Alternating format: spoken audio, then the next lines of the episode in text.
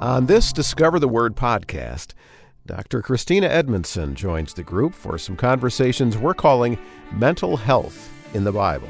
She's an educator and mental health therapist who believes in the importance of what she calls brain health. You know, our brain is a part of the body, and we need to keep our brains healthy. Why? Because they're a gift from God. We have to be good stewards of our brains, just like we're good stewards of our whole body. And that we can even see through Scripture the Lord Jesus Christ being a good steward of his brain. So we have to be mindful about how do we take good care of these brains. So join the group as Dr. Christina Edmondson explores with us some passages of Scripture that indicate that God cares about our mental health, and we should too.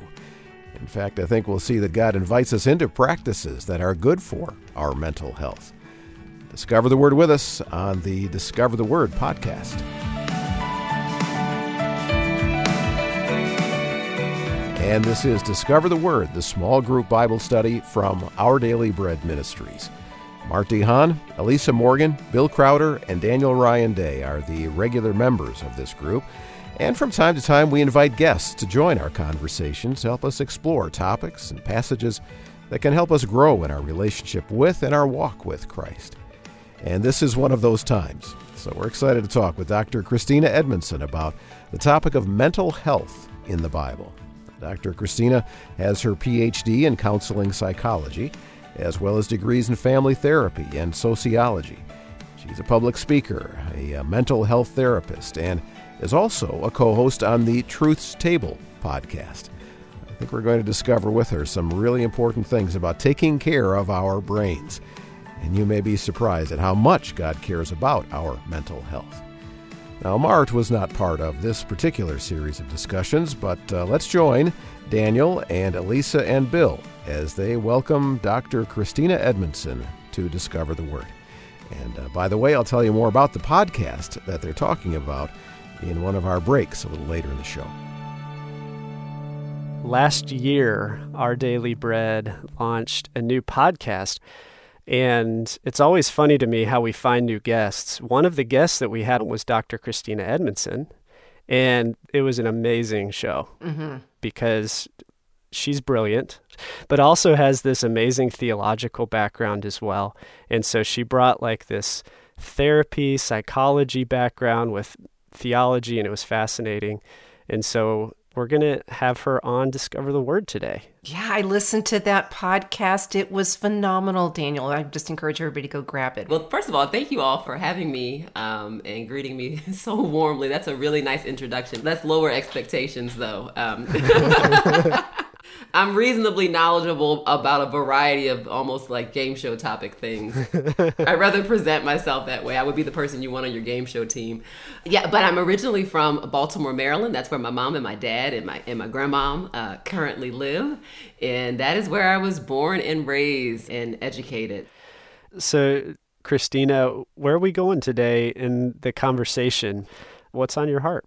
Well, I'd love for us to spend some time talking about um, mental health and the Bible, or Christians and mental health, and really kind of how we have been socialized or shaped to think about that or to not think about it well. And so, mm-hmm. one of the things that I share with my students is that Jesus has this remarkable life where he strategically sent to self sacrifice on our behalf.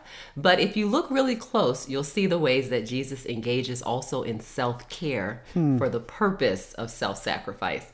And I think there is a beautiful model in that for us that every day we're not just giving all of ourselves over until there's nothing left. We are being mindful hmm. of kind of strategic self sacrifice, which means that we also have to employ a certain level of self care to keep our brains healthy and whole. That is so refreshing, Christina, because I think you're right. When we talk about Christians and mental health, we think, well, we're supposed to be like Jesus, right? You know, he's our model. Mm-hmm. And so we only go to the self sacrifice. But you're mm-hmm. saying, let's hold him up as a model also mm-hmm. of self care. Mm. So that I like that phrase self care in order to self sacrifice. That's right. The scripture that I was reflecting on and praying through, I wonder if one of you would be willing to read it for us in our hearing. It's uh, Matthew chapter 4, verses 1 through 11. Okay, I'll kick it off. Matthew 4, beginning in verse 1. Then Jesus was led up by the Spirit into the wilderness to be tempted by the devil. And after he had fasted forty days and forty nights, he then became hungry. And the tempter came to him and said, If you're the Son of God, tell these stones to become bread. But he answered, It is written, One does not live by bread alone, but by every word that comes from the mouth of God. Then the devil took him to the holy city and placed him on the pinnacle of the temple, saying to him, If you are the Son of God, throw yourself down. For it is written, He will command His angels concerning you and on their hands they will bear you up, so that you will not dash your foot against a stone. Jesus said to him, On the other hand, it is written, You shall not put the Lord your God to the test. Again, the devil took him to a very high mountain and showed him all the kingdoms of the world and their glory. All this I'll give you, he said, if you will bow down and worship me. Jesus said to him, Away from me, Satan, for it is written, Worship the Lord your God and serve him only. And then the devil left him and angels came and attended him. You know, this particular passage for me in reading it has to be one of the most stressful exchanges. you want to talk about spiritual warfare? I mean, Jesus is talking to the devil, right? And being tempted and submitted over to this process that sounds exhausting, grueling, and frightening and overwhelming. And with the exception of what we see in the garden and at the cross, for me, this is one of the most stressful exchanges that Jesus is interacting in. Yeah. And yet, the part of it that stands out to me the most is at the very end that Jesus, who is fully God and fully man, uh, when the devil leaves, the angels come and they attend to him. Mm. They attend to him, this posse of angels. And it got me to thinking about my own life and about mm. when I am, am battling in spiritual warfare and stress and uncertainty, about the ways in which I reject the wisdom of this passage and I don't call for a team of angels in support to attend to me. I'm curious, is that something that maybe you often struggle with as well? This understanding that there's a burden, there's a stress, there's spiritual mm. warfare, but not calling mm. for the support that we need. I think it's interesting, Christina, and I'm reminded that in the Garden of Gethsemane, an angel came and strengthened him as well. So, in both of those times of high stress, Jesus received help from outside himself. Yeah. And you know, it's interesting the way you're pointing that out, Christina, because he didn't actually ask for help here right. directly. Right. It's like God just knew he needed it, but he did receive it. The other thing that strikes me, he went into this temptation the word says full of the Holy Spirit. So in chapter 4, verse 1 of Matthew, he was full of the Holy Spirit at the beginning of this process. Mm-hmm. But we all know that that's an ongoing relationship. And while Jesus was never separated from God, and, and we can tend to think we can be, although nothing can separate us from his love. Anyway, that's something to focus on. We might be all prepared and, you know, ready to go at the beginning of what we know is going to be a trying mm-hmm. time. But there's mm-hmm. this ongoing need. Mm-hmm. You know, and the angels at the end is like, man, the refueling, the mm-hmm. sustenance returning. And I'm guessing, Christina, that the angels that we receive help from don't necessarily have to be heavenly angels. It right. could be a group of friends, it could be our family, it could be folks at our church. I mean, to use your term, posse of angels. right. I love that. And so, some group that comes to our aid and we're willing to accept their help. Is that right? Absolutely, absolutely. So if the one who is divine, all loving, all powerful, receives this type of help and support and being mm-hmm. ministered to, then who are we to think that we mm. also don't need to receive mm. a help and support as we experience and face temptations day to day, as we battle through spiritual warfare, as we face mm. circumstances and besetting sins and systemic sins and injustice. We certainly need to honor Christ by following Christ's example here and receiving the support that we need. You know, what about Christina for the person who goes, Oh my goodness, I would give anything for mm. community to yeah. help me during this season. I would give anything for an angel. You know, what do we say when we can't seem to, to find that kind of community or our community disappoints us or it's difficult for us to ask for help from community? What do you say to that? Yeah, I would say amen.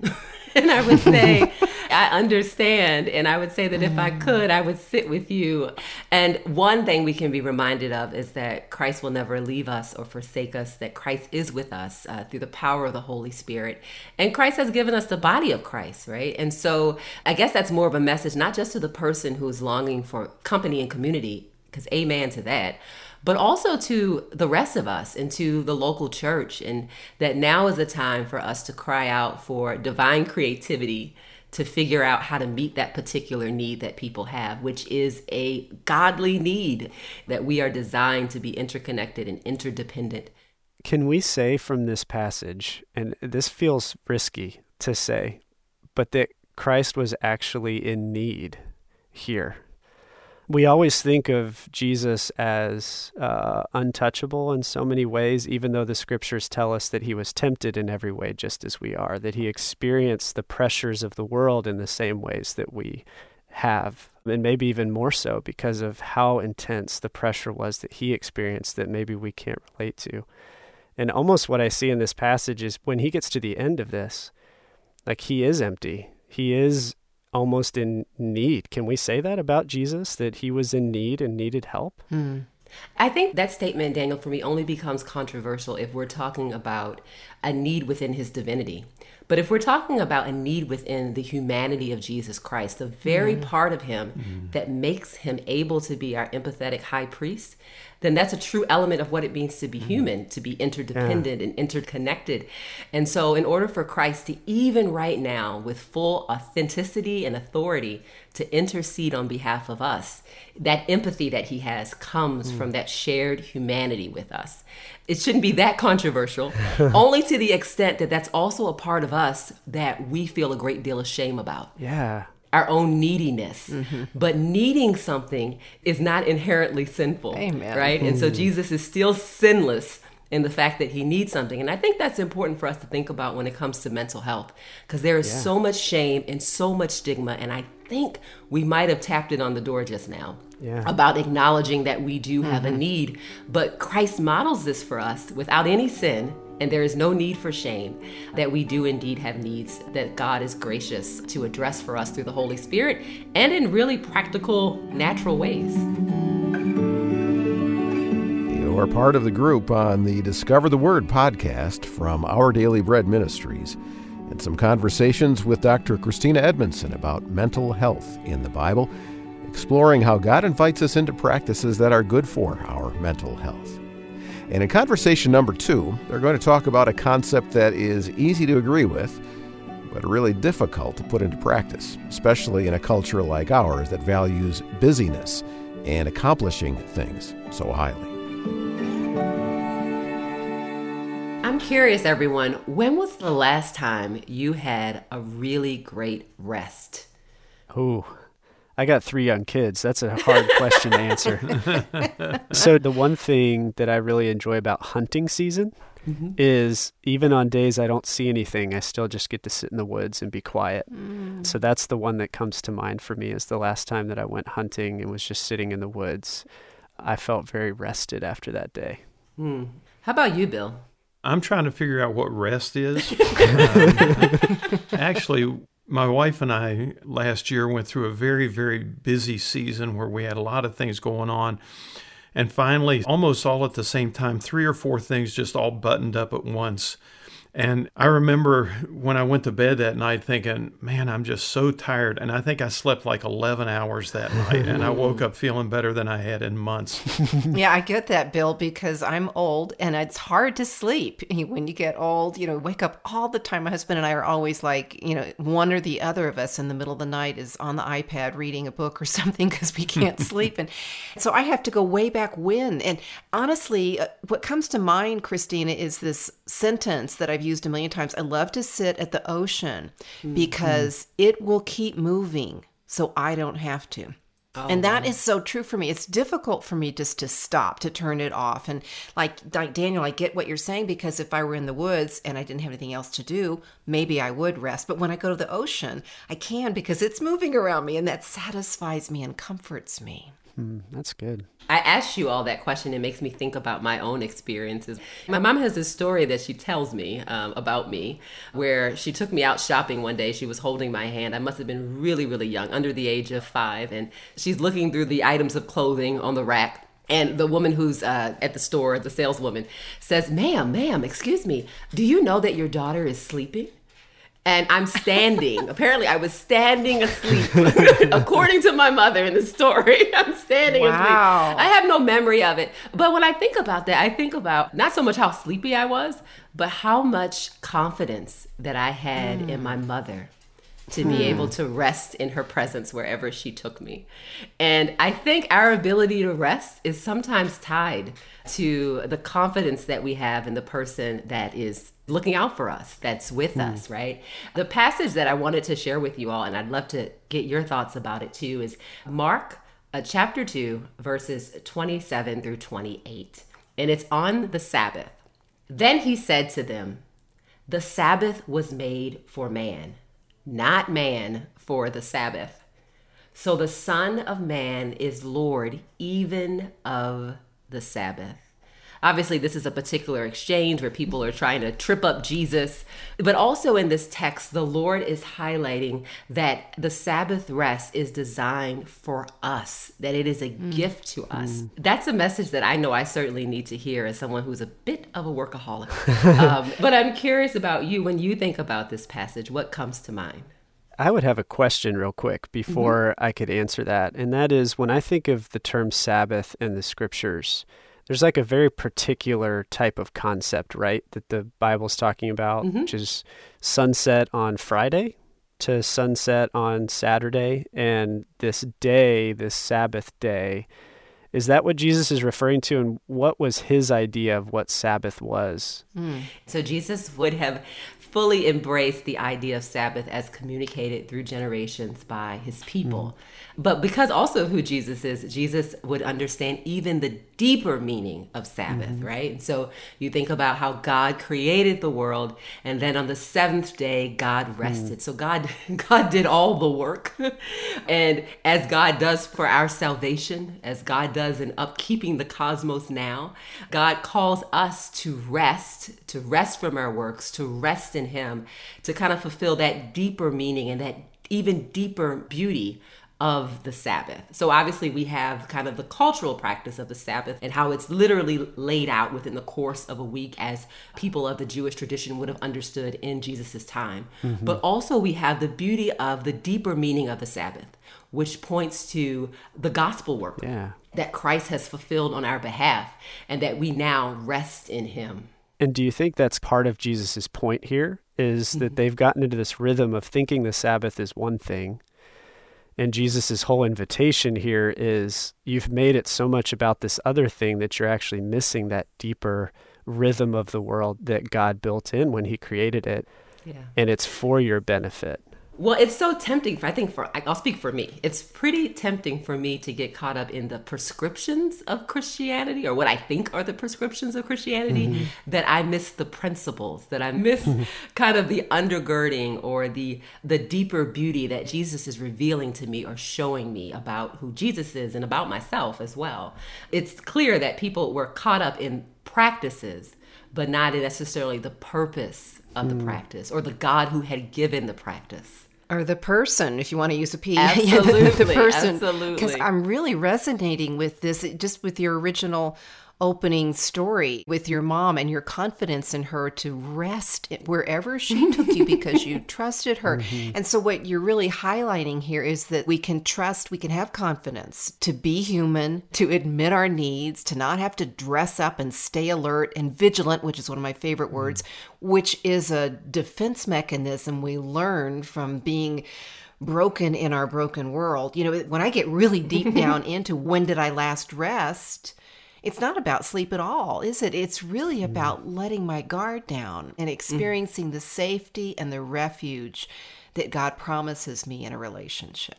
Mm. I think the challenge with that is, like Daniel said, it was built into the Jewish calendar. Mm-hmm. There was a mm-hmm. rhythm where there was a time to rest and a time to work, if you can go to Ecclesiastes 3. Mm-hmm. And for most of us as followers of Christ today, we believe in the concept of Sabbath rest, but we don't necessarily believe in a Sabbath day where it has to be practiced. And so as a result, it's easy to not practice it at all. That's good. You're right. So, how can we get into that rhythm of rest? without having a prescribed way of going about doing it. Yeah. Certainly, we have to accept and be grateful for God's commands over our lives, right? And so yeah. we have a command to honor the Sabbath. And I think in honoring the Sabbath, it preaches the gospel in the midst of a frenzied and chaotic world where we work ourselves into showing our value and, uh, to other people. There is something gospel rooted about obedience to the command to honor the Sabbath, and then the deeper principle of the command that we are resting in the Lord Jesus Christ alone. Hmm. So, what's getting in your way of resting, maybe even right now? Okay, that kind of gets to what I was driving for in my question, Christine, because uh, the simple answer is everything. Everything gets in the way. And, and I mean, I almost feel like the only time I ever slow down to rest is when Marlene makes me. I mean, that's one way that rest can come about. But when everything seems to be preventing that option of rest, mm-hmm. How do you move beyond everything? Mm, mm. I was thinking, like, do I have a good answer for that? Well, I think certainly a start is obedience to that command. Mm. obedience, right? Mm-hmm. To build that in. I was just talking to a good friend who she works all the time. and by the way, people who work all the time and work a lot and produce wonderful things, we can have a habit of kind of draining them dry. We can tend to look at them as heroes instead of uh, honoring their full humanity, right?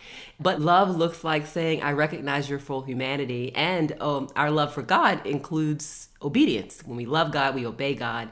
And God has given us a clear command to honor the Sabbath. So we kind of have to build it into our lives. If we don't build it in, we will definitely build it out. And it's so important to our mental health. And doesn't that kind of pull us back again to the trust concept as well, right? Mm-hmm. The reason we obey God is because we trust that the reason He has these invitations or these commands is because He knows what's best as our Father. We trust that even though we feel like we've got more in our tank and can do more, mm-hmm. we stop anyway mm. and trust that God is inviting us to rest because we need it, because we have limitations as humans, because we tend, especially in our culture, to be very hurried. And God is inviting us not to be hurried. And in those moments, it's an act of faith when we submit ourselves to rest, to honoring the Sabbath, because it points to the fact that we know that it is God alone who's upholding the cosmos. And that mm-hmm. if I settle down for just one day, uh, this thing is not going to go off the rails. Yeah. God yeah. is holding it yeah. together. We chuckle at that, but I can testify mm-hmm. that I can certainly live my life as if mm-hmm. I don't do something, or if I don't complete it, or if I don't say something. And God doesn't need me to fulfill God's work and God's job. so God is running this thing right now. And when we come back, we will talk about another practice that God invites us into that is good for our mental health the life changing practice of counting your blessings and being thankful. Seriously, is saying thank you really that life changing? We'll find out when the group comes back in just a moment to continue this Discover the Word podcast about mental health in the Bible with our guest, Dr. Christina Edmondson. Well, at the beginning of our first conversation, as we were talking with Dr. Christina, they mentioned a podcast from Our Daily Bread Ministries that they encourage you to check out. That podcast is the God Hears Her podcast. Now, the God Hears Her podcast was inspired by our best selling women's devotional by that title. And in it, hosts Elisa Morgan and Eryn Eddy are joined by a variety of guests who share their stories of hope and encouragement. And in a recent episode, Elisa and Eryn had as their guest Dr. Christina Edmondson. It was a great conversation. It was episode 32, which is part of season 3. And so let me play for you an excerpt where Eryn asks a question that helps us get to know Dr. Christina a bit better. I want to know who Dr. Christina was before she was Dr. Christina, when she was a young girl, what memory comes to mind? And then what kind of brought you to where you are mm. right now? Yeah. Oh, yeah. Great question. I think to get a snapshot of who I am from my early childhood, I think you'd have to know like the city that raised me, like the community, the culture that raised me. And so I was born in uh, Baltimore, Maryland, and my parents are a hoot. I have learned to appreciate them more. Obviously, when you're a kid, you're like, ah, I don't yeah. know about these people. But yeah. um, as I've grown older, I have I realized why my parents had so many friends, mm-hmm. and I grew up in a household where my parents had company every day. Oh, and I'm not even overstating that you know, I was shaped by these people who were clearly deeply flawed humans, but mm. were really hospitable mm. and compassionate and funny and kind of cultured in their own way. Yeah. And I just really, really grateful. And they introduced me to the local church. Oh, um, oh, wow. And by extension, that introduced me to Jesus. Mm-hmm. And so I think who I am at core is someone who, who loves to laugh someone with a, with a full range of emotions. Yes. someone who deeply appreciates hospitality and someone who loves culture and is also honest about the way sin has impacted our society, our world, our systems. And that certainly, I think, was introduced to me by Mike and Brenda. Those are my parents. Yeah, hear more in that episode of the God Hears Her podcast with Dr. Christina Edmondson. Now, their goal is to help you know that God hears you, He sees you, and He loves you because you are His. You can listen to the God Hears Her podcast online at godhearsher.org or just search for God Hears Her where you get your podcasts. And now let's get back to this Discover the Word podcast about mental health in the Bible.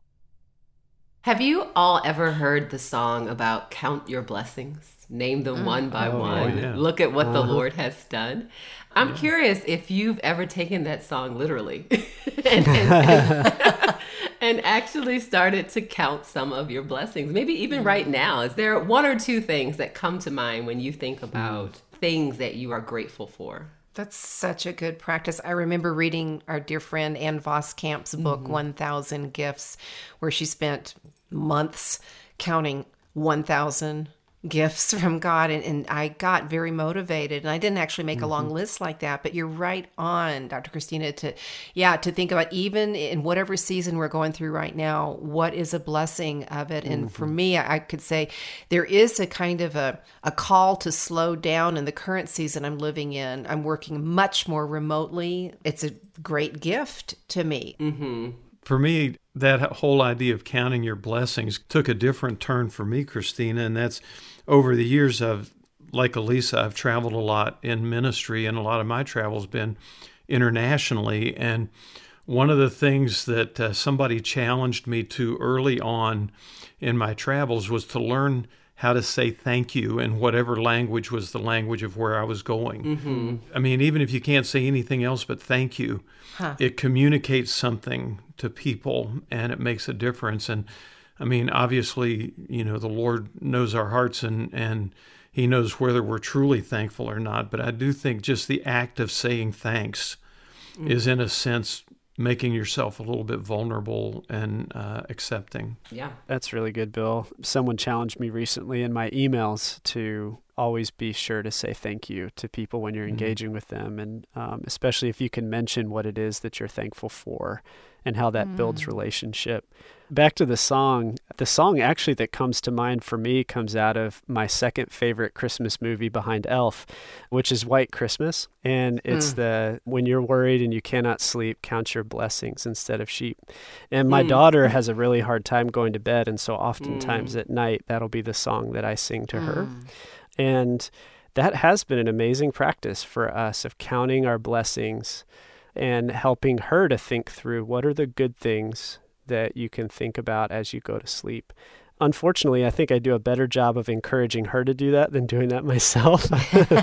but it is a powerful perspective changing practice. Absolutely, absolutely. So, a handful of researchers conducted a study where they had people write down a list of grievances and a list of things in which they're grateful for on a daily basis. And they did this activity for 10 weeks. And what they found is that the folks who wrote about gratitude were overwhelmingly more optimistic at the end of the 10 mm. weeks. They had increased mm. the level of exercise and positive nutrition in their lives, and they had experienced kind of an, an uptick in their mood as well. And so there was an actual physiological and lifestyle change that resulted from what Christians are called to do all the time, hmm. which is to, as we see in Philippians 4 8, for example, right? So that passage says to us, finally, brothers and sisters, whatever is true, whatever is noble, whatever is right, whatever is pure, whatever is lovely, whatever is admirable, if anything is excellent or praiseworthy, think about such things. And what's amazing is that God invites us into these behaviors, into these actions that are so good for us on many levels. It's good for our spirit because we're obedient to what God has called us to do. But it's good for us physiologically. It's good for our mental health. It's good for our relationships and our physical health when we are able to reflect on the things that we should demonstrate gratitude about. So we're talking about Thanksgiving and I heard you read Philippians 4 8, which is, I think, a verse many of us know and love well. Mm-hmm. I'm wondering where the thanksgiving is in that verse because I don't see that mentioned. I mean, I understand reflecting on good things, are you saying that that reflection on good things then leads to Thanksgiving? Is that the path? Yeah, well, anything that is excellent, anything that's praiseworthy. The idea of what is praiseworthy, what is worthy of expressing gratitude, what is worthy of expressing okay, praise okay. about would be expressions of, of gratitude and thankfulness. Hmm. Okay, I'm with you. Yeah, and what jumps out to me about that is you're kind of redefining blessing for me, that term because I often think of blessings as in like I asked God for something and he gave it to me. Mm.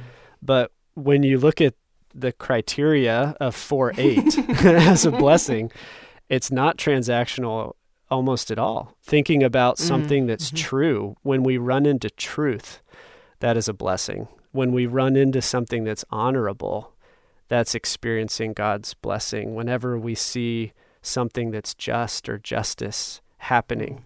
Mm-hmm. It's a mm-hmm. blessing. Mm-hmm. Whenever we run into something that's pure, that's a blessing. So it's almost like redefining in some mm. ways what we're grateful for and where we see God's blessing because we often look for answers for things. Mm. But sometimes it's when we run into the beautiful things of the world that is just as much a blessing. That's so good, Daniel.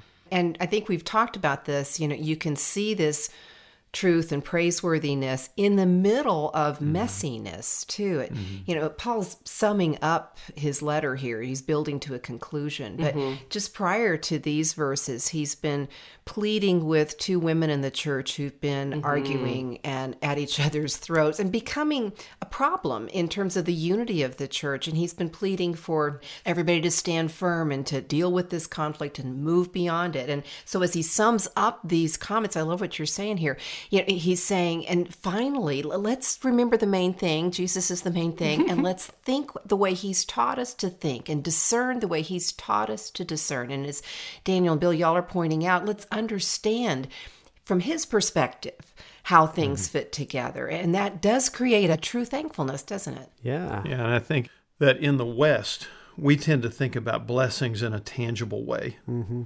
something you can touch or feel. But here, it's not so much that it's abstract; that it's it's just something that's better than a something. Yeah. It's more than just another thing. There's a character, there's a quality that is to be celebrated and enjoyed and appreciated and given thanks for. And I think the thing you're pointing out to us is that there's a level of a quality of the way we view life that Paul's elevating for us here. Yeah. And you're tying it to mental health too. Right? Well, yeah, let me connect some dots maybe. I'll give it a go. You know, have you ever had a, an anxious thought or a frustrating thought or or maybe someone that you haven't forgiven? And as much as you've wanted to shake it, even the idea of like mm. don't think about it makes it even mm. more makes That's it even more yes. pressing, right? So if I say to you stop thinking about the tap dancing white polar bear, there he is. He's right there tap dancing in your yep. brain, right? And so we can't muster away or wish away our negative thoughts but we mm-hmm. have an invitation from scripture about what thoughts to add, what kind of thoughts to add to our thinking, to add the thoughts that count the blessings that are already around us, that we may have simply overlooked or haven't noticed. And this also isn't an invitation for us to be in denial about things that are truly difficult or painful or desperate or provocative. Yeah. As a matter of fact, God allows us to be realists, to be able to take an mm-hmm. account of, of actually what is broken and how broken it really is in us and around us. And yet, God also offers us these greater realities. So we have the realities of injustice and brokenness and heartbreak. That's true. We also have these greater realities of God's goodness and God's mercy and God's mm-hmm. kindness and God's blessings for us.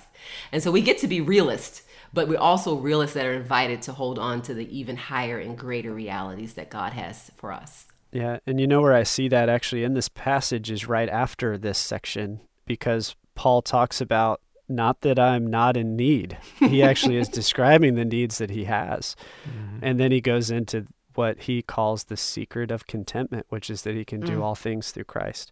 And so, if we look at it in that context, then this focusing on these, whatever is true, honorable, just that you've been leading us to, comes with the other side of reality, of Paul also talking about how he's in need. But ultimately, through Christ and what Jesus has done, he's able to, even in the midst of need, focus on some of those good things. And isn't it true that the more you reflect on these things that you're talking about from Philippians 4 8, in some sense, you can't reflect on those things without reflecting on the character of God Himself. Yeah. Our, I mean, all of those things are descriptors of Him. Mm-hmm. And it's never a bad thing to reflect on who our Father is. Yeah. Absolutely. The comfort of that the joy of that, the loveliness of it, reflecting on the attributes and the character of God, helps to reorient our mind, helps to renew our mind, right? Mm-hmm. Um, and that is something that we need in order to sustain and grow in our spiritual and mental health. You know, everyone, I am curious. What's one of your favorite songs that when people begin to sing it, when you begin to sing it, you're like, ah, oh, mm. this is my song? Yeah, they're seasonal, kind of, aren't they? Mm-hmm. You know, mm-hmm. for me, the recent one for me is "The Reckless Love of God." Mm-hmm. Mm. It's an amazing song, and it's used a lot. And so, some people really know it, and other people may not know it at all. But I love the concept of it. It's a great phrase, just reckless love. I love mm. that. Yeah, I think the seasonal nature for me as well, because sometimes there'll be a newer song like "The Blessing" that'll really speak to me. But then there's other times uh, where it could even be an older song I'm from a church tradition that follows the church calendar. Mm-hmm. And so when we walk into Advent each year and we sing O come, O come, Emmanuel, that's mm-hmm. one of the mm-hmm. older songs that is very meaningful because it's like referring to mm-hmm. Jesus' first coming, but then anticipating his second coming. And I oh, just, oh, I love, I that, love that, mm-hmm. concept. Yeah. For me, I love all different kinds of music and I love all different kinds of worship music as well. But if I want something to really speak deeply into my heart, usually I dig into the old hymns mm-hmm. and I think especially of a song like It Is Well With My Soul mm. that touches so many areas of my heart and life in very, very meaningful mm. ways. Then I think about stuff from when I was a very young follower of Christ and uh, I think of Andraé Crouch's My Tribute mm-hmm. and songs like that that just mm-hmm. so wonderfully express things that I'd have trouble putting into words. You know, I almost said My Tribute, Bill, because um, mm. my husband Evan used to sing a lot. And mm. I remember him singing that song in a chapel service and it blew me away. And do you know what? We ended up walking down the aisle getting married to that song, yeah. to my tribute, instead of any kind of a wedding march. And then we had a soloist singing And It was just, how can I say thanks for the things that you've done for me? Things yes. so undeserved. Yes. And it's and that's how we both felt that day. So thanks for reminding me of that, Phil. Mm-hmm. Well, you notice how when we talked about those songs, we begin to attach emotion and memory to it. Yeah. That it connected us to time and place. And there's something really beautiful about the gift of music. Mm-hmm. And it's not lost on me that we have an entire song book in scripture, in the Bible. Uh, we have a book of poetry and song. And there's something uh, beautiful about the way it connects us to other people, mm. other believers uh, across culture mm-hmm. and across time time. When I reflect on some of the songs of my childhood, they are songs that were sung by enslaved peoples in the United States. They were mm-hmm. sung by uh, people facing deep, deep hardship and, and joy and maybe new opportunity. So it connects us to people across culture and across time. And then we're also reminded that we're not alone, which is, I think, so important in yeah. our Christian walk. The other thing that makes me really interesting, kind of the social scientist in me, is all the ways that singing helps our brains. All the ways that mm-hmm. choral singing and singing with other people boost our mood, gives us a mm-hmm. sense of belonging. The research says that people who sing in choirs, it can serve as a bit of an antidepressant. wow. that people who sing in choirs, that when they sing together, uh, their heartbeats, their rhythms start to connect and to align. Mm. Uh, so there's some really fascinating things that happen when we sing together, let alone when we sing the praises of our Lord together as a community, as a body of believers. There are some particular passages of scripture, uh, particularly in the book of Psalms, that jump out to me. Psalms 98 4 Shout for joy to the Lord, all the earth burst into jubilant song with music. And obviously, Psalm 103 1 Praise the Lord, my soul, all my inmost being, praise his holy name. We have mm. this invitation to sing out loud, to sing fully, to sing with others. And it really does impact our physiological makeup. Even as I'm describing this right now, can you think about the way that music and singing praises to the Lord impacts your thinking and even your body? Mm-hmm. Well, first of all, Christina, the Psalm 103, verse 1 is another Andraé Crouch song. So, bless the Lord, oh my soul. So, that's a good call on picking that verse. Um, I can tell you that uh, during the pandemic, when we couldn't actually gather together for worship and things like that, once things started to loosen up, I spoke at a Bible conference. And mm-hmm. for the Sunday morning worship time, almost being in tears just at being able to stand and sing again mm-hmm. uh, with other believers. Mm. It, it, just felt mm. so fresh and so welcome after all that time. Because it's weird, isn't it? Uh, when we were in seasons doing remote church only, and when worship comes on, you know, do we stand up and sing? And it just because we hear our own voices way too strongly in that kind of a setting, you know. So I think we really have experienced a shift in not having some mm-hmm. of that worship that we need. Mm-hmm. Yeah, you know what comes to mind for me too is not only that beauty of like singing together and the way that that kind of draws us together like what you're talking about and something that my wife and I've talked about a lot is how we long for the singing the corporate singing mm. that has been missing but also the way music puts words into your soul into your heart mm-hmm. there was a song recently that my wife and I were listening to that talked about Lord, make us instruments of your peace. Mm. And we listened to it one time, but the rest of the day we were singing, Lord, make us, like we're praying right. through song, Lord, make us instruments of your peace. Mm. We'd only heard it once. That's beautiful. So it's the way music also like embeds these ideas of who God is and how he works and what he calls us to deep within us and it almost shapes us. Yeah. Mm. Absolutely, absolutely. And you know, and what we sing about and what we what we don't sing about has the ability to shape us or miss the opportunity to shape us, mm. right? And so there's a research that was done by Professor Soong-Chan Rah, who looks specifically at um, the church and the issue of lament and the church's avoidance, the church in America's avoidance around the issue of lament. And when he analyzed all of these kind of contemporary songs, he found very few songs that actually invited people into deep lament. Hmm. And so that ends up sometimes being an area that we are misshaped in or underdeveloped in mm-hmm. when we're not singing about those things. And so God allows us to sing with a full range of experience and emotions, which is why when you look through the Psalms, you're going to see every emotion that you can imagine, including being angry with God, being confused, and being mm-hmm. frustrated, are also a part of God's songbook to us as well. Yeah, it's mm. interesting you mentioned that with the two Psalms that you brought our attention to, mm-hmm. because both of those happen in Book Four of Psalms. Mm-hmm. And the theme of Book Four of Psalms is Israel still in exile. Mm-hmm. And so you're right, there's these beautiful moments of calling them to praise the Lord and how that changes their perspective, which is kind of what we talked about in our last conversation, right? The way when we focus on those things that are good and true, how it shapes us. Mm-hmm. But within the context of this part of the book of Psalms, there's also, it's surrounded by the hard stuff too, the mm-hmm. lament Psalms. And I think your comment about uh, a lot of the worship music and stuff. I have a son who's a worship leader in a church, and I like a lot of the worship music. But I do find, for me personally, that when I get into hymns like "It Is Well with My Soul," they seem to be more honest in reflecting life. Yeah. Um, because they are songs many times that are born out of pain uh, and born out of struggle.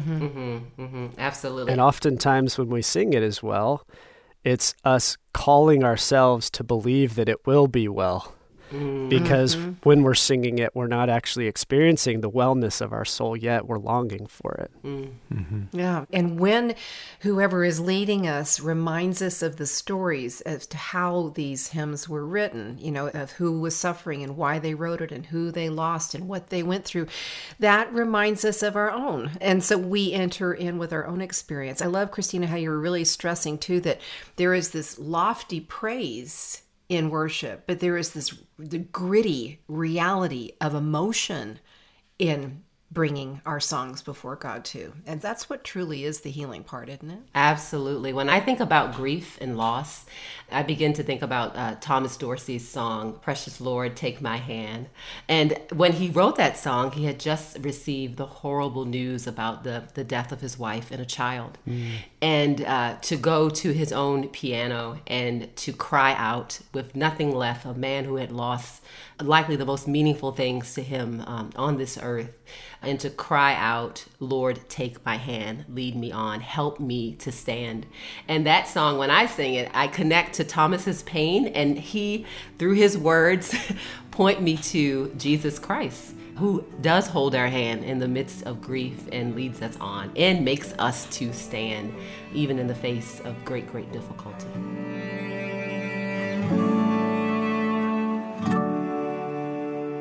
Well, Dr. Christina, thank you so much for taking time to join us. I've been really enjoying these conversations so far, and I'm excited to see where we go in this one. Yeah.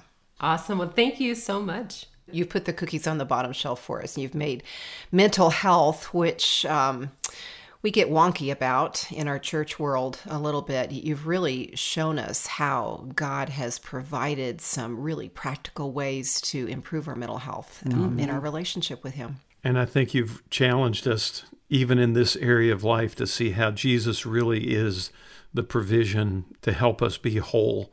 We think about that in the spiritual sense and in our salvation, you know, that we've been made whole through what he did on the cross, but mm-hmm. also to think of how he can bring wholeness to this area of our lives as well has been really, really worthwhile. Yeah. I am so grateful that the Lord offers up his very self to us in the midst of our difficulties and frustration. And the Lord offers up to us everything that God has dominion over for our care and for our well being. That includes God's word, and it also includes science, it includes friendships and resources and nature.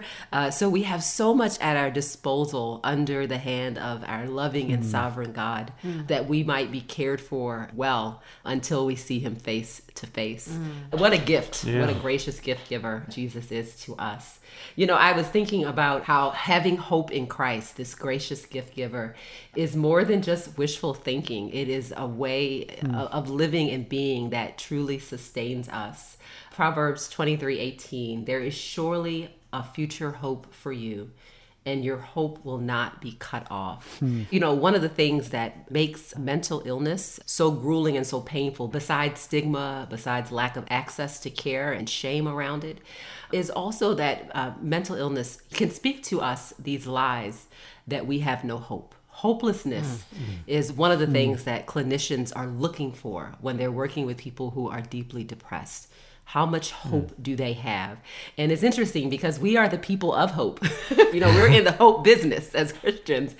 And it's just amazing to me to think about how we look for and we measure it and we're we need to see hope in people to be able to tell how well they are or how well they're not doing. I think that's a word we throw around a lot Dr. Christina, the word hope. Mm-hmm. How would you define what hope is and what it looks like in our lives? Yeah.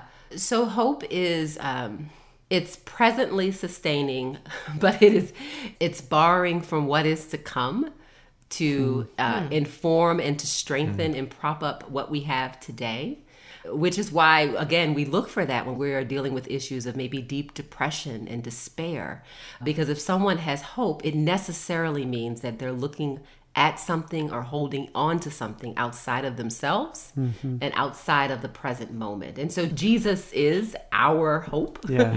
and what is to come in all of eternity, uh, being with Jesus, being around the banquet table, we borrow from what is to come mm-hmm. to give us peace even for today. We're we're we're kind of taking um, a little bit off of the buffet table in, of eternity into the moment now in order to sustain us a bit of an appetizer. That's mm. what hope looks like. I'm glad you put it that way because I have a friend who likes to say for the non Christian, hope is a verb, but for the Christian, hope is a noun. It's not something we do necessarily as much as it's something we have that we possess because, as you said, Jesus is our hope. Mm-hmm. I'm thinking of a very tangible and painful memory, honestly, when mm. our little grandson was born too early at 22 weeks and couldn't survive. And it was so devastating in those moments. And my daughter had asked me to kind of be the steward of his presence um, right after she had to deliver him, and her, her husband was with her. And, and I remember walking, following the nurse into this incubator room where she laid down his precious little body. And I was so devastated. But really, in that moment, it became so real to me that Jesus, that God would scoop up this little life and mm-hmm. preserve it. And I had hope, you know, e- even though I was so devastated that life is about more than right this moment and that his little life was about more than just that 2nd mm-hmm. Yeah, and I think too, Elisa, I would imagine, and please correct me if I'm wrong, but that hope wasn't just centered on the future or in that moment, but it was also built on this past of faithfulness that you had mm. experienced mm-hmm. of God. Well, and that's like the opposite direction. I think it's in Hebrews. The writer says that, you know, hope is the anchor of our soul. So there is kind of mm-hmm. a, backwards and a forwards, and this mm-hmm. thread, if you will, I think it's a good image that ties all of the past, our present, and our future in, yeah. in one somehow it eventually makes sense kind of theme. Mm. You know, Christ has the unquestioned credibility to be our hope right? Because of his acts of faithfulness and mm. uh, because of the depths of Jesus' love for us. Mm. So we can bank on Christ as our hope because of what Christ has demonstrated through his love for us. How do you answer the person, Christina, who doesn't know Christ? Mm-hmm and they hear us talking about hope and eternity and all those things mm. and they kind of roll their eyes and they say yeah there they go again it's those christians talking about eternity and they're out of touch with the real world and all that kind of stuff how do you help that person understand that while hope is the cord that links us to the eternal mm. future it's also what grounds us in the difficulties of the present Absolutely. And there are many people who would say that. And maybe, and maybe sure. thanks be to God, they could be listening right now. I hope they are. Mm. What I would say to them, maybe even an apology to the extent that Christians, mm. we have not done a good enough job sitting with people in their suffering and maybe giving them mm-hmm. pat answers that uh, attempts to push them past pain that feels too weighty for us to mm-hmm. carry. Yeah. And so I would apologize for that and express my own weakness, my own inadequacy that I can't even hold my own pain, that I need the Lord Jesus Christ to lift me up, to prop me up, and to hold my pain. But what I would say to them is that this life that we live is marked by suffering, it is marked by uncertainty and deep, deep frustrations and losses that will never make sense until we see Jesus. Mm. There are losses in my life that I will never understand right. until uh, I am with the Lord. And uh, what gives me peace isn't that I have the answers, it is because I have Jesus. Hmm. And that Jesus offers himself to me to be with me in the midst of my uncertainty, to be my very hope.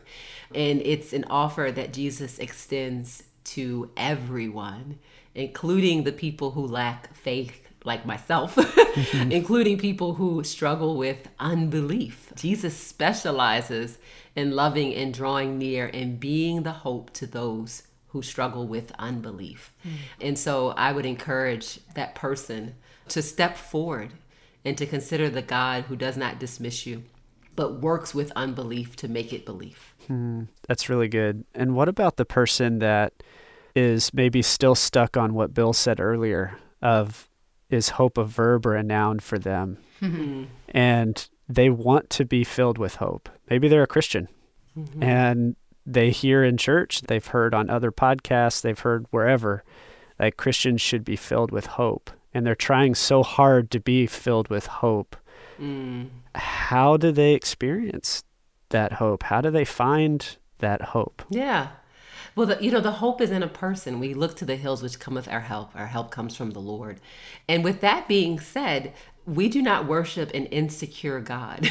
so God, uh, God is not threatened by the person with plaguing and persistent depression mm. who can't just snap themselves into happiness.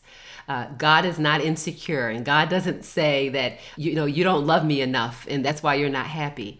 God has made unbelievable provision through uh, friendships in the, the covenant community of believers, through science, through medicine, for us to receive the help and support that we need. So I wouldn't want people to feel a sense of shame that they have not worked hard enough to be happy in the midst yeah. of a broken and fallen world so with brains that are impacted by sin. Yeah. We're not quite the way that we ought to be. and so, hmm. and just like that includes a bad knee, that also includes a brain mm. that is also impacted by the fall. But we have a God who has made unbelievable provision and offering himself for us and so many um, so many treatments so much support that can be extended to us and god is not insecure uh, we don't lose our christian card because we use the natural means that god has authority over um, to help our bodies this has been a series of conversations about mental health in the Bible on the Discover the Word podcast with Elisa Morgan, Bill Crowder, Daniel Ryan Day, and our guest, Dr. Christina Edmondson. Thanks for studying along with us. Discover the Word is a small group Bible study from Our Daily Bread Ministries in Grand Rapids, Michigan, in which we invite you to walk with us through topics and passages that inform the way we read the Scriptures challenge us as we live our lives as followers of Christ, and always point us to discover Jesus in the pages of the Bible. Discover the Word. encourage you to explore other studies with the group on our discovertheword.org website. And thanks for remembering that it is listeners like you who help make Discover the Word possible. Your financial support allows Discover the Word and Our Daily Bread Ministries to make the life changing wisdom of the Bible understandable and accessible to literally millions of people around the world. And so, if you'd like to make a one time donation to support the ministry or give a monthly gift as a Discover the Word partner, simply follow the easy steps online at discovertheword.org. Click the Donate tab to explore your options at discovertheword.org. All right, well, I'm Brian Hedingen. Thanks for listening to the Discover the Word podcast. And hey, do you remember playing dress up as a kid? You get into your mom's or dad's old clothes and role play tea parties or restaurant or school or some other adventure. Well, the Bible is filled with mentions of clothing, both literal and figurative. And in the New Testament epistles, especially the metaphor of dressing up, takes on a special significance, encouraging us to connect what's going on inside with what people see on the outside. So join the regular group of Mart, Elisa, Bill, and Daniel for a series called Dress Up on the next Discover the Word podcast.